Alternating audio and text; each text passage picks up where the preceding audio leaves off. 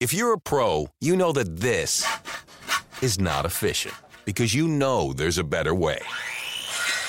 There's also a better way to save. When pro customers buy building supplies in bulk at Lowe's, they save up to 20% every day. Buy in bulk and save up to 20% on concrete, gypsum, and gypsum accessories. At Lowe's, buy more, save more. Visit the Pro Desk or Lowe'sForPros.com for details. Discount applies to contract to pack items, minimum purchase required, U.S. only.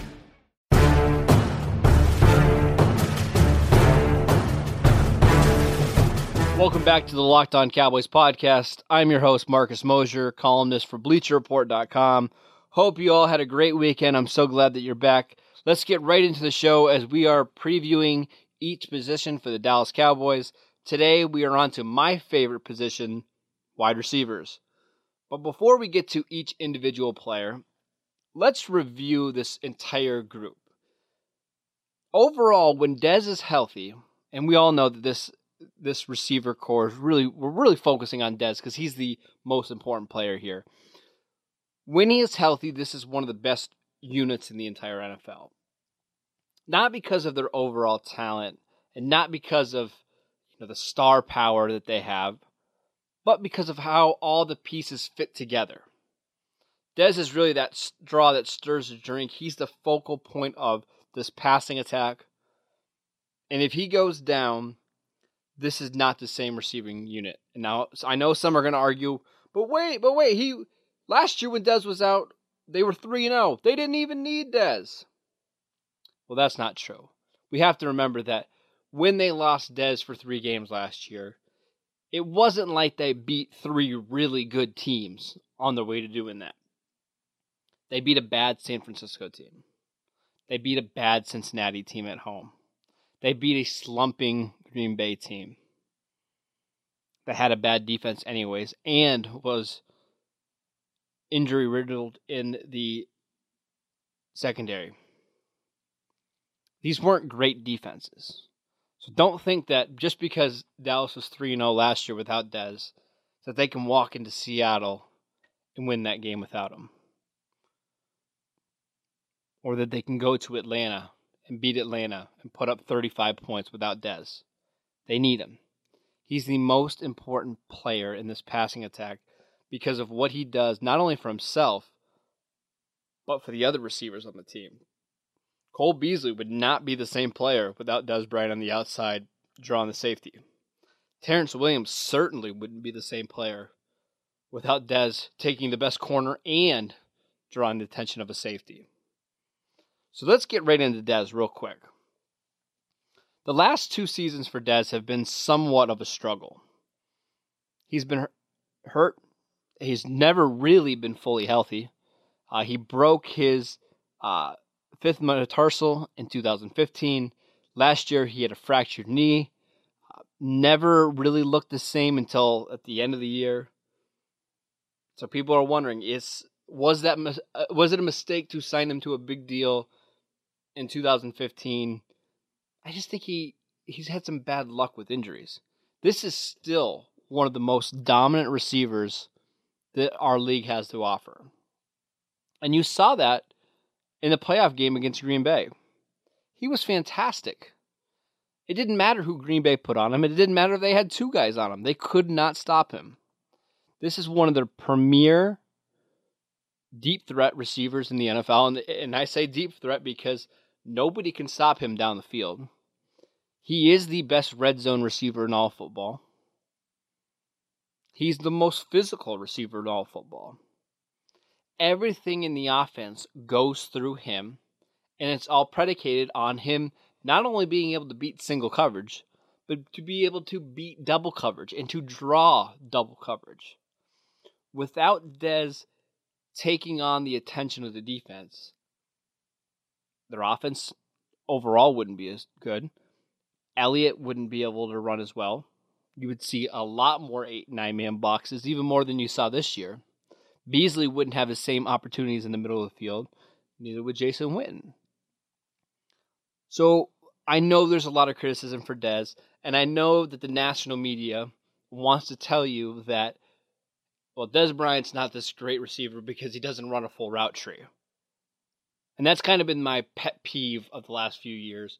And my mission to everybody who's followed me on Twitter is that you don't need to run a full route tree in the NFL to be successful. That's the biggest lie that anybody has told you when watching receivers. And you hear it all the time. You hear it in all the talk shows. Hey, Dez Bryant, he, he's never going to be this elite receiver because he doesn't run a full route tree. That's garbage. It's just not true. You only need to run three or four routes successfully in the NFL. That's it. Dez has him. He can run a slant. He can run a post. He can run a fly. He can run a dig. He has those four, and he can run a corner route pretty well too. You only need to run four routes to have success in the NFL. Dez last year started the season out slow because of injury and because of adjusting to a new quarterback. The first half of the season was not great for Dez. But over the last eight games, Dez was fantastic. He scored eight touchdowns, nine if you count the passing one he had. He was a much more efficient receiver. Earlier in the year, Dak was really force feeding Dez the ball. Um, and anytime he got in trouble, he threw a uh, just basically a prayer ball, hoping Dez would make a play on the ball or knock down the pass. As the season went along, Dez and Dak got a little bit more chemistry together, and you could see them click, especially in that Green Bay game where he went nine for 132 and two touchdowns. We all know that Dez is still a superstar. He just needs to stay healthy to prove it. I really believe he is still one of the top three receivers in football. But he just needs to stay healthy. Moving on, let's talk about Terrence Williams. The Cowboys re signed Terrence Williams this offseason to a four year deal worth $17 million. At the time, I was ecstatic about it because I thought the move of re signing Terrence Williams kind of unlocked the rest of the Cowboys' offseason plans. No longer did they have to worry about replacing him in free agency or spending a high draft pick on him. Which reminds me, uh, if just so you can kind of remember this going forward, if Dallas didn't re-sign Terrence Williams, the pick probably would have been Juju Schuster Smith in the second round. They really liked him. They really liked him as a, a complement to Dez. I'm not even so sure that it wouldn't have been in the first round. That's how highly Dallas thought of Juju. But once they re signed Terrence Williams and Brice Butler, who we'll get to in a second, there was no longer that need for a receiver. The Cowboys took Taco. They started taking their defensive backs in the second, third round. They just didn't have a spot for Juju that high in the draft. Back to Williams. I think Williams is an okay number two receiver. He's a little underwhelming uh, he'll disappear from time to time. But he has a tendency to make big plays in big games. We saw it in Seattle in 2014. We saw it in Detroit or against Detroit in 2014. You'll see Terrence Williams rise up and make these big plays. He's just never going to be an exciting option other opposite of Dez. He's a fantastic blocker. Like Dez, he has about three routes that he really runs well. Anything coming back to the quarterback.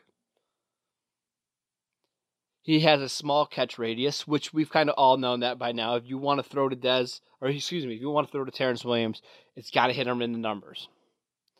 Getting outside the framework of his body is never a good thing with him. So he has a small catch radius, but he fits Dallas's offensive philosophy. They want to run the ball. He is not afraid to motion into the backfield and cut a line or cut a defense end. He's not afraid to take on a linebacker. He has a different role than other number two receivers you see across the league. He's not DeSean Jackson. He's not going to take the top off the defense. He's going to do all the dirty work that you don't see in the stat sheet. And I'm okay with that. In all reality, he's really their number three receiver as Cole Beasley, who we're going to get to in a second, has started to rise up this depth chart. I'm fine with Terrence Williams as a number two. I think in time, Dallas is going to try to look at some of these younger guys on the roster as maybe more promising, higher ceiling types of receivers. But for the foreseeable future, Terrence Williams is locked in as that second outside receiver, and I'm fine with it. Speaking of Beasley, let's get to him next. I believe Beasley is the most underrated receiver in the league. You can check out a piece I just wrote for FanRag Sports a couple weeks ago, highlighting why I think Beasley is not only the best slot receiver in the NFL, but the most underrated. He is such a difficult cover that I'm actually not sure how you cover Beasley consistently there's really only been a couple corners in Beasley's career that have had any success in stopping him. The first one that comes to mind is Brandon Boykin when he played for the Eagles.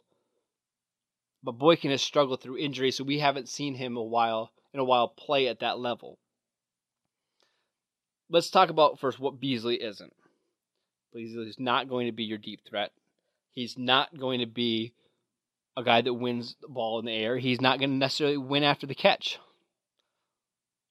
But he is such an important piece for the Cowboys because he's the move the chains player.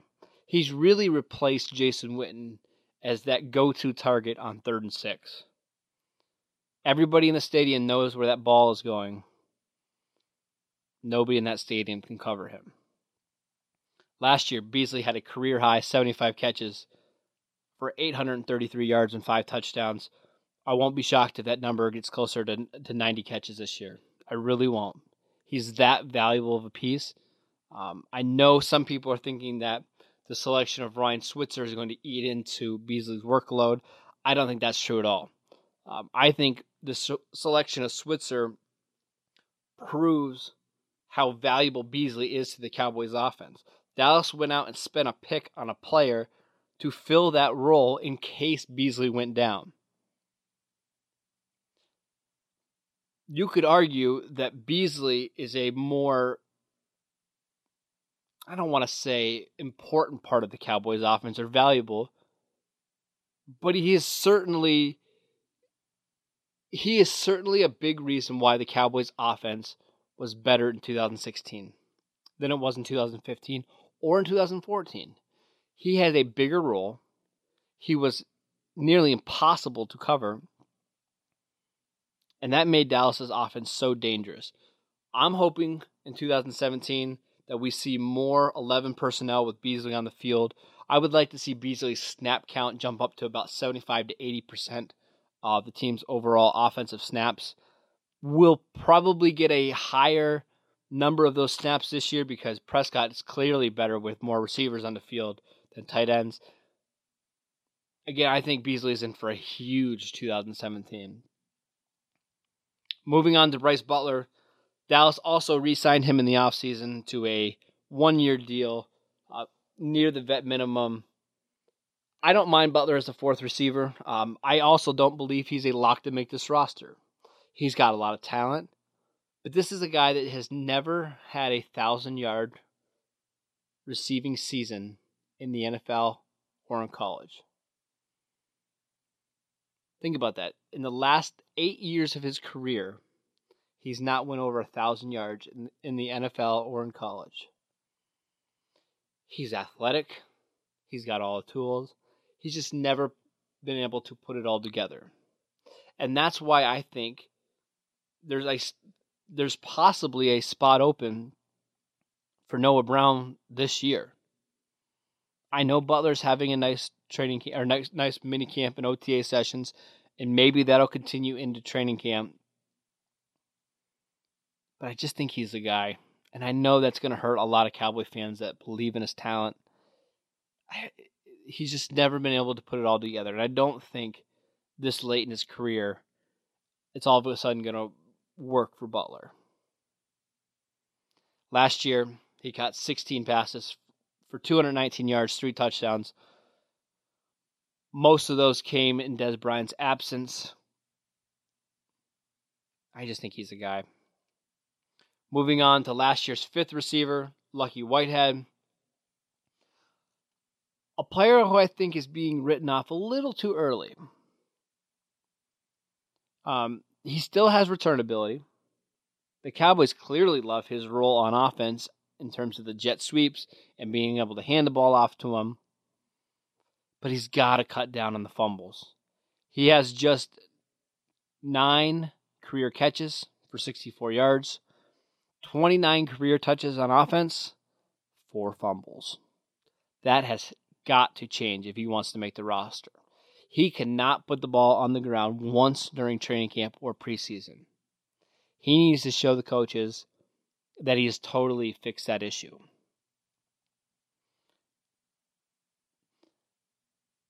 I know people want Lucky Whitehead off the roster because of the addition to Ryan Switzer. However, I just don't think Switzer fills that same void. He doesn't play that same position as Whitehead. To me, they're totally different types of players. Whitehead is more of your Percy Harvin, Cordarrelle Patterson type of receiver, where Ryan Switzer's more of your Cole Beasley, where he's a traditional slot receiver. I think the Cowboys obviously like having that element on their offense of being able to be in 12 personnel and then toss the ball to you to one of your receivers and he runs it like a running back. I think they like that. I still believe Whitehead has a chance to make the roster. He's just going to need a good camp. His biggest competition is Ryan Switzer. And our first question today from RJ Davidson What type of realistic production do you see coming from Switzer? Most of his production is going to come on special teams. I don't see him putting up a lot of stats unless Cole Beasley were to go down. But just as we are today on July 3rd, I think Switzer may just catch a couple passes in fourth quarter blowout wins, losses. I think he's going to be the eventual replacement for Beasley. Maybe not next year, maybe not even the year after that, but maybe 2020, maybe 2019 when Beasley is getting into his 30s. Switzer's going to have a role on this team. I just think it's going to be on special teams. I like what he does in terms of as a slot receiver. I think he's got the quickness and I think he's got the toughness to to win there. I he's definitely not the same type of athlete that Beasley is. He's nowhere near as explosive. But I think he can find a, a way to survive in the NFL as a pretty good slot receiver. The other receiver the Cowboys took in the seventh seventh round was Noah Brown from Ohio State, another one of my favorites in the draft. Um, and that leads us to a question from at Bitterbeard1. Any chance that Noah Brown can make the team, or do you see him on the practice squad? Well, let's take a step back for a second. Let's let's talk about the player. Noah Brown had just 34 career catches in college. He's just 20 years old. He's a big body guy, six foot two, 225 pounds. Uh, he doesn't run like Dez. He doesn't have the same type of athleticism but he's got that body and he kind of plays with that physicality. He loves to mix it up in the running game. Um, I think his best fit is as an as an X receiver on the outside. I'm just not sure if he's going to be athletic enough to be a guy that wins down the field. Having said that, I think there is a role for him on this Cowboys roster. Last year, we saw the team use Vince Mayle, the former Browns draft pick, as this kind of combo wide receiver tight end that could block, uh, that could do a little bit as the team's third tight end. I think that's a great spot for Brown. Is he ready to play that spot this year? Probably not. I think he's a perfect player to put on your practice squad. Let him learn the NFL playbook. Let him learn the speed of the game. Let him develop. Remember, just 20 years old. He was the youngest receiver to come in this draft class. Let him learn how to play in the NFL. Let him be in meetings. Let him be in the practice field. And then in 2018, when Brice Butler's contract expires, let him try to win that fourth receiver spot. Again, he'll be just 21 years old. You would think he's going to change his body up. Uh, I know Dallas went to Ezekiel Elliott, asked him about this kid, and said, Hey, this is a guy that you want on your team. He's going to bring it every single day. I like Noah Brown I just think the expectations are a little too high. Remember, he's just a seventh round pick. He was at the very, very tail end of the Cowboys draft. He's got a lot of guys he's got to beat out, including not only just Brice Butler, but also Andy Jones, Lucky Whitehead, Brian Brown. He's got a lot of guys he's got to compete with. If he can stay on the practice squad all year long without getting poached by another team, I think Brown is a great guy to have ready to go for 2018. I think that's a great spot for him. Um, I liked him a lot at Ohio State. You can see this natural talent in the game against Oklahoma at the beginning of the year. Four touchdowns, just an incredible red zone receiver. Uh, he knows how to use his body. He knows how to box out. He knows how to out physical or how to be more physical than a defensive back. I love his skill set. I am so intrigued to watch him during training camp and preseason, but I think it's more realistic to assume he's going to be on the practice squad rather than be on the 53 man roster. And that leads us to our last group of guys Andy Jones, Brian Brown, Lance Lenoir. Not a very exciting group of players. Um, you're going to see these guys a lot in preseason, probably a lot in their first preseason game and the Hall of Fame game. Um, the only one that really does anything for me is Andy Jones, and that's because he's got the size that Dallas wants. Um, he is another six foot two receiver that can run on the outside. He spent all of last year on the team's practice squad. There was reports earlier in the year that Andy Jones might be a contender for the number two spot. I don't think that's realistic. I think another goal for him this year is maybe try to crack the 53 man roster. If not, end up on the practice squad, compete with Noah Brown for that fourth spot in 2018. Free agents that are out there, it's a pretty limited group. Um, nothing that probably excites the Cowboys too much. I think they're pretty set at receiver. Um, if there's one type of receiver they don't have, is a pure speed down the field guy. They don't have that, but they haven't had that in the last couple of years, and we're not even sure that Dallas Dallas wants that type of receiver. We've seen that they want receivers that can block on the outside, that can help in special teams. They don't necessarily want just a downfield burner. I thought they would be interested in Kenny Stills in the offseason, but again, he went for too much money, not big enough for their offense. That's it for today's preview of receivers. If you have any questions about today's podcast, make sure you tweet me at Marcus underscore Mosher. You can use that hashtag locked on Cowboys if you ever have any questions for the show. Make sure you subscribe to this podcast on iTunes or wherever you can subscribe to podcasts. I use Podcast Addict on my Android phone, works perfect.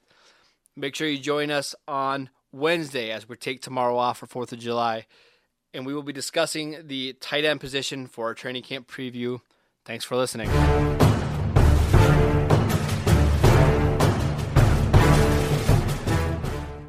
Is democracy in danger or decline? Condoleezza Rice, William Galston, and Carlos Gutierrez and others take on this question in the fall edition of The Catalyst, a journal of ideas from the Bush Institute. Surveys show Americans place less trust in institutions like the media and business. Others contend America has faced far more challenging periods and emerged strong. Leading policymakers, Bush Institute experts, and respected journalists take on this debate. Read about it at bushcenter.org/catalyst. Catalyst.